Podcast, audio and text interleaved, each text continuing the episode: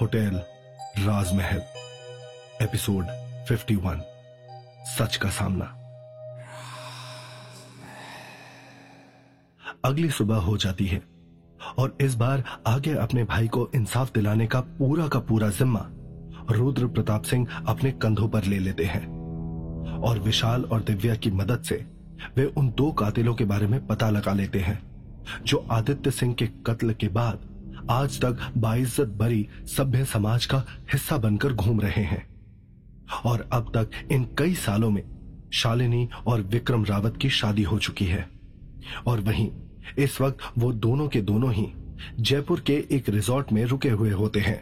वहीं सुबह सुबह ही रुद्र प्रताप सिंह बेहद ही गुस्से में उस रिजॉर्ट में दाखिल होते हैं, जहाँ इस वक्त शालिनी और विक्रम मौजूद है, क्योंकि इन दिनों शालिनी की एक फ़िल्म की शूटिंग जयपुर में ही चल रही होती है। और शालिनी इन सात सालों में एक बड़ी सेलिब्रिटी बन चुकी है। इसलिए वो एक हाई फाई रिजॉर्ट में रुकी हुई है। अपने रिजॉर्ट में अचानक से एक आदमी को आया देखकर शालिनी और विक्रम, जो उस वक्त स्विमिंग पूल में नहा रहे होते हैं, अचानक से चौंक जाते हैं। क्योंकि पूल में दोनों नहाते हुए एक दूसरे के बेहद ही करीब हो चुके होते हैं। और वहीं रुद्र प्रताप सिंह, ठीक उनके स्विमिंग पूल के बाहर से उनकी तरफ़ देख रहा होता है।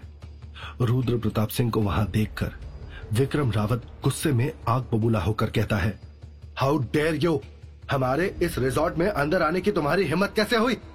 इस बात पर रुद्र प्रताप सिंह उनकी तरफ़ इशारा करते हुए कहता है, पुलिस और एक पुलिस अफसर को ज़रूरत पड़ने पर हर जगह आने की इजाज़त है। पुलिस।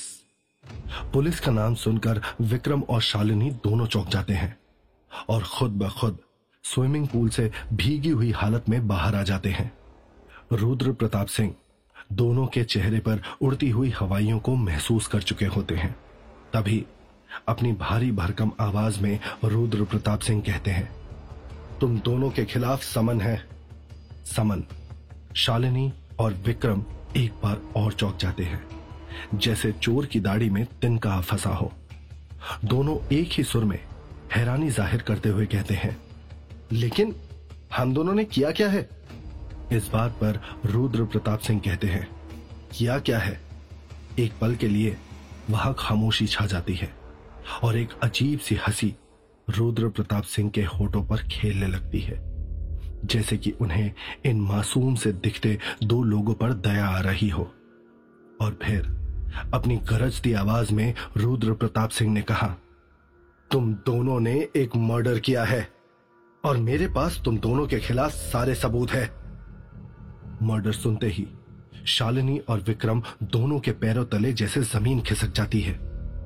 दोनों के चेहरे सफ़ेद पड़ जाते हैं, और वो दोनों घबराहट में एक दूसरे का मुँह देखने लगते हैं। तभी रुद्र प्रताप सिंह आगे कहते हैं हाँ मर्डर किया है तुमने।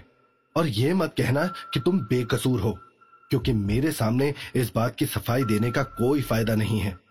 इसलिए अभी मैं जैसा कहता हूँ, वैसा ही करते जाओ। नहीं तो वहीं रुद्र प्रताप सिंह अपनी घूरती हुई निगाहों से दोनों की तरफ़ देखते हैं।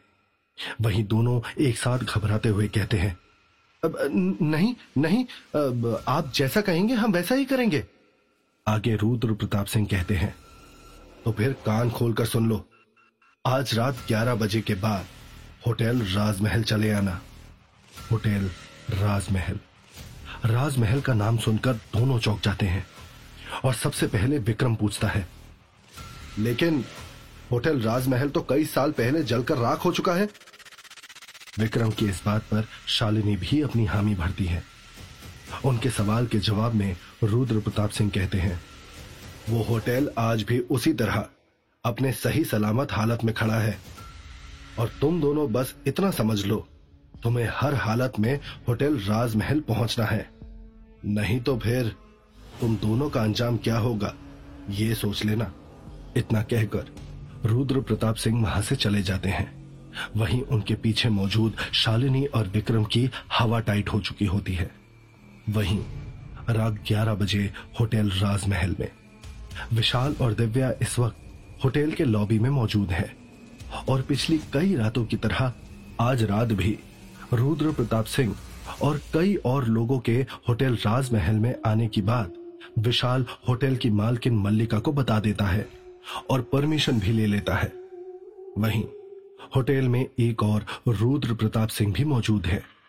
बस अभी इंतज़ार है तो शालिनी और विक्रम के होटल राजमहल आने का।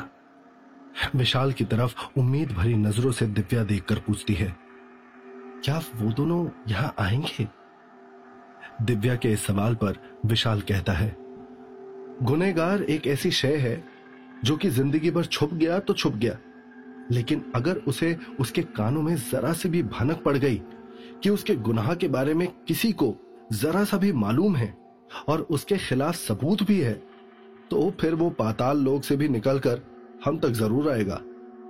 उस वक्त विशाल अपनी बात पूरी कर ही रहा होता है कि उतनी ही देर में होटल राजमहल का बड़ा सा लकड़ी का दरवाज़ा खुलता है, जिसमें दो घबराए हुए लोग होटल राजमहल की लॉबी के अंदर दाखिल होते हैं और होटल के अंदर दाखिल होते ही धड़ाक की आवाज़ के साथ वो बड़ा सा लकड़ी का दरवाज़ा अपने आप ही बंद हो जाता है। दरवाज़ा बंद होने की आवाज़ को सुनकर ही उन दोनों को खौफ हो जाता है, क्योंकि वहाँ आसपास कोई भी नज़र नहीं आ रहा होता कि जिसने ये भारी भरकम दरवाज़ा बंद किया हो। और वहीं होटल के अंदर उन दोनों के दाखिल होते ही लाइट्स अपने आप चलने और बुझने लगती है। ये सब देखकर शालिनी और विक्रम रावत दोनों बेहद ज़्यादा डर जाते हैं।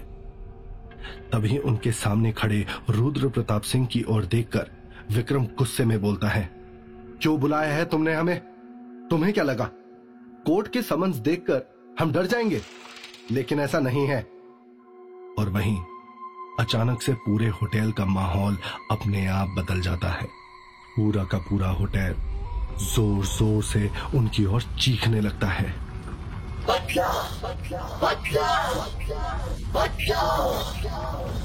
ये देखकर विक्रम और शालिनी थोड़ा घबरा जाते हैं और खुद को संभालते हुए विक्रम कहता है, हम तुमसे नहीं डरने वाले। ये सुनकर रुद्र प्रताप सिंह ने कहा, तुम दोनों ने मेरे भाई आदित्य सिंह को बुरी तरह से मारा था। रुद्र प्रताप सिंह के मुँह से यह सुनते ही विक्रम और शालिनी के चेहरे की हवाइयाँ उड़ने लगती हैं और विक्रम बोलता है, क्या बकवास कर रहे हो तुम? हमने किसी को नहीं मारा। इस बात का जवाब देते हुए रुद्र प्रताप सिंह कहता है, तुम जितना छुपा सकते थे, तुमने छुपा लिया। लेकिन अब इसका कोई फ़ायदा नहीं है।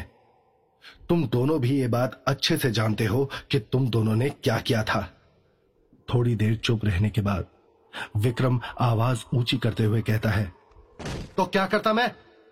अगर कोई आदमी तुम्हारी गर्लफ्रेंड को, तुम्हारी बीवी को सिर्फ़ इस्तेमाल की चीज़ समझे, उसके साथ ज़बरदस्ती करे तो तुम क्या करते उसके साथ? ये सुनकर रुद्र प्रताप सिंह गुस्से में कहते हैं, मेरे भाई ने ऐसा कुछ भी नहीं किया था इस शालिनी के साथ। जो कुछ भी हुआ था, उस सब में शालिनी की मर्ज़ी भी पूरी तरह से शामिल थी। ये सुनकर शालिनी कांपने लगती है और विक्रम चिल्लाता है, ऐसा कुछ नहीं हुआ था। मेरी शालिनी के साथ ज़बरदस्ती की थी आदित्य सिंह ने। रुद्र प्रताप सिंह ने एक बार फिर चिल्लाते हुए कहा, पूछो शालिनी से विक्रम शालिनी की तरफ़ घूर कर देखने लगता है और शालिनी की आँखों में डर साफ़ दिखाई दे रहा होता है। विक्रम पूछता है बोलो शालिनी यह आदमी क्या कह रहा है? शालिनी डरते हुए हकलाते हुए कहती है ये ये ये ये ये, आदमी झूठ बोल रहा है? ऐसा कुछ नहीं था। आदित्य ने ज़बरदस्ती की थी मेरे साथ। रुद्र प्रताप सिंह गुस्से में कहता है झूठ मत बोलो। तभी शालिनी को एक ठंडी हवा का झोंका महसूस होता है जैसे कि कोई बहुत ही करीब से उसके पास से गुजरा हो। अगले ही पल शालिनी के कान में आदित्य की आवाज़ आती है। सच बताओ सबको क्या हुआ था ये सुनते ही शालिनी ज़ोर ज़ोर से चिल्लाने लगती है और डर के कारण इधर उधर देखने लगती है। एक बार फिर आदित्य की आवाज़ सबको सुनाई देती है। सच बोलो शालिनी। अगले ही पल शालिनी सच बोल देती है। हाँ हाँ हाँ। याद भी सही कह रहा है। मैंने अपने बेहतर करियर के लिए अपनी मर्ज़ी से आदित्य के साथ शारीरिक संबंध बनाए थे। ये सुनकर विक्रम हैरान होकर शालिनी की तरफ़ देखने लगता है। अगले ही पल रुद्र प्रताप सिंह आगे बढ़कर आते हैं। और विक्रम को एक जोरदार थप्पड़ मारते हैं। तुमने जिसकी वजह से मेरे भाई को इतनी बेरहमी से मारा, उसमें मेरे भाई की कोई गलती नहीं थी, बल्कि तुम्हारी मंगेतर अपनी मर्ज़ी से उसके साथ सोई थी। विक्रम हैरान नज़रों से रुद्र प्रताप सिंह की ओर देखता जा रहा है। रुद्र प्रताप सिंह आगे कहते जा रहे हैं, विक्रम, तुम तो खुद आर्मी में काम करते हो ना? तुम तो जानते हो कि कानून को हाथ में नहीं लेना चाहिए। अगर मेरे भाई से कोई गलती हुई भी थी तो तुमने कानून को अपने हाथ में क्यों लिया? अगर तुम्हें शिकायत थी तो तुमने क्यों पुलिस को नहीं बुलाया? हम सबका फ़र्ज़ है कानून का पालन करना। तो तुमने कानून पर भरोसा क्यों नहीं किया? बिना सोचे समझे मेरे भाई पर गोली चला दी और उसके शरीर के साथ इतना घिनौना काम किया। आज तक हम उसका पता नहीं लगा पाए थे। कानून को अपने हाथ में लेने वाले तुम होते कौन हो? यह अधिकार न सिविलियन के पास है और न ही किसी आर्मी मैन के पास। इतनी देर में रुद्र प्रताप सिंह और विक्रम के बीच हाथापाई शुरू हो जाती है और विक्रम रुद्र प्रताप सिंह पर भारी पड़ने लगता है। ये देखकर विशाल उनकी मदद के लिए जैसे ही आगे आने लगता है, तभी एक अदृश्य शक्ति विक्रम को खींचकर दूर फेंक देती है। देखते ही देखते अगले पल विक्रम अजीब अजीब सी हरकतें करने लगता है। जैसे कि वो अपने होश खो बैठा हो। वो जैसे कि अपने कंट्रोल में ही ना हो। और वो अपनी पत्नी शालिनी को उसके बालों से ज़ोर से घसीटने लगता है और सीढ़ियों की तरफ़ बढ़ने लगता है। शालिनी ज़ोर ज़ोर से चीख रही होती है। छोड़ दो! मुझे छोड़ दो! विक्रम, क्या हो गया है तुम्हें? छोड़ो मुझे! छोड़ो! लेकिन विक्रम तो जैसे शालिनी की कोई बात ही नहीं सुन रहा होता है। उसके साथ ही होटल राजमहल भी, जैसे शालिनी के शोर के साथ चीख रहा हो। और रिसेप्शन डेस्क पर मौजूद विशाल और दिव्या भी, विक्रम का ये बिहेवियर समझ नहीं पाते और भागते हुए उन दोनों का पीछा करने लगते हैं। वहीं अपनी पत्नी शालिनी को ज़बरदस्ती खींचते हुए, विक्रम कमरा नंबर 3012 के सामने आता है और धक्का देते हुए शालिनी को बाथरूम में धकेल देता है। शालिनी गिड़गिड़ाते हुए रोने लगती है, लेकिन विक्रम उसकी कोई रिक्वेस्ट नहीं सुनता। और तब तक विशाल और दिव्या भी कमरा नंबर 3012 के अंदर दाखिल होकर वहाँ का मंजर देखने लगते हैं, क्योंकि आने वाले लम्हे में वो दोनों वहाँ जो कुछ भी देखने वाले हैं, वो सब उनके लिए बहुत ही दिल दहला देने वाला है। अचानक से विक्रम एक खूंखार हँसी हंसता है और उसके हाथ में बाथरूम की एक और बड़ा वहीं बड़ा सा खंजर नज़र आने लगता है। लेकिन जहाँ वो अपने एक हाथ से उस खंजर को उठा रहा होता है, वहीं वो अपने दूसरे हाथ से खंजर को ना पकड़ने की भी कोशिश कर रहा होता है, क्योंकि वो जानता है कि वो जो कुछ भी कर रहा है, वो सही नहीं है। लेकिन विक्रम की पूरी बॉडी ही जैसे उसके अपने काबू में नहीं है। और फिर अगले ही पल, सात साल पहले का वो लम्हा खुद को दोबारा से दोहरा रहा था। शालिनी के मुँह को ज़ोर से दबाकर, विक्रम एक बार सीधे शालिनी के गर्दन पर करता है। गर्दन पर वार करते ही खून शालिनी के गर्दन से फव्वारे की तरह छूट पड़ता है। और एक तेज चीख के साथ हमेशा हमेशा के लिए शालिनी की चीख बंद हो जाती है। लेकिन इसके बावजूद विक्रम बड़ी ही बेरहमी से शालिनी के जिस्म के कई टुकड़े करता चला जाता है और हो बहू उसी तरह से बाथरूम के सफ़ेद संगमरबर पर खून के छींटे उभरने लगते हैं। लेकिन उस पल विक्रम की आँखों में आँसू हैं, खुद को ना रोक पाने को लेकर। लेकिन उसके होठों पर एक अजीब सी हँसी है, पैशाचिक हँसी। ये अजीबो गरीब हँसी सुनकर विशाल और दिव्या दोनों दहल उठते हैं। और डर कर जल्दी से उस कमरे से बाहर निकल जाते हैं, क्योंकि उन्हें इस वक्त इतना ज़्यादा डर लग रहा होता है कि उन्हें घबराहट होने लगती है कि कहीं विक्रम उनकी भी जान ना ले ले। और वहीं अपनी पत्नी को बेरहमी से मारने के बाद विक्रम के हाथों में मौजूद वो खंजर छूटकर नीचे गिर जाता है। अचानक से वो अपने होश में आ जाता है, क्योंकि उसके पूरे शरीर पर आदित्य की आत्मा हावी हो चुकी थी।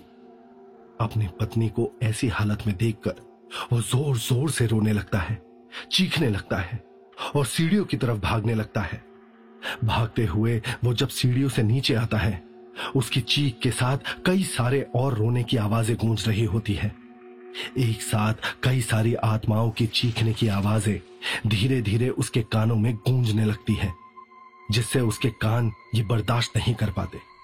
उसके कानों से खून बहने लगता है।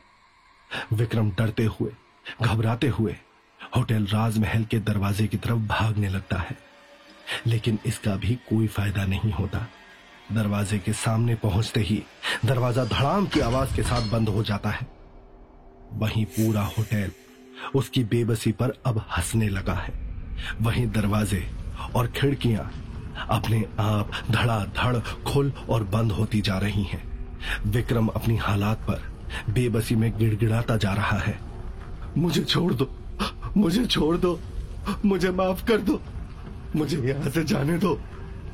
वहीं राजमहल की लॉबी में ठंडी हवाएँ चल रही हैं, जैसे कि कोई बहुत ही बड़ा तूफ़ान आने वाला हो। विशाल और दिव्या की भी हालत बहुत खराब है, क्योंकि उन्हें भी वहाँ डर का एहसास हो रहा है। वहीं तभी एक और अनहोनी होती है। क्या होगा कहानी में आगे? कैसे बदला लेगी आदित्य की आत्मा विक्रम से? जानने के लिए सुनिए होटल राजमहल, सिर्फ़ पॉकेट एफएम पर।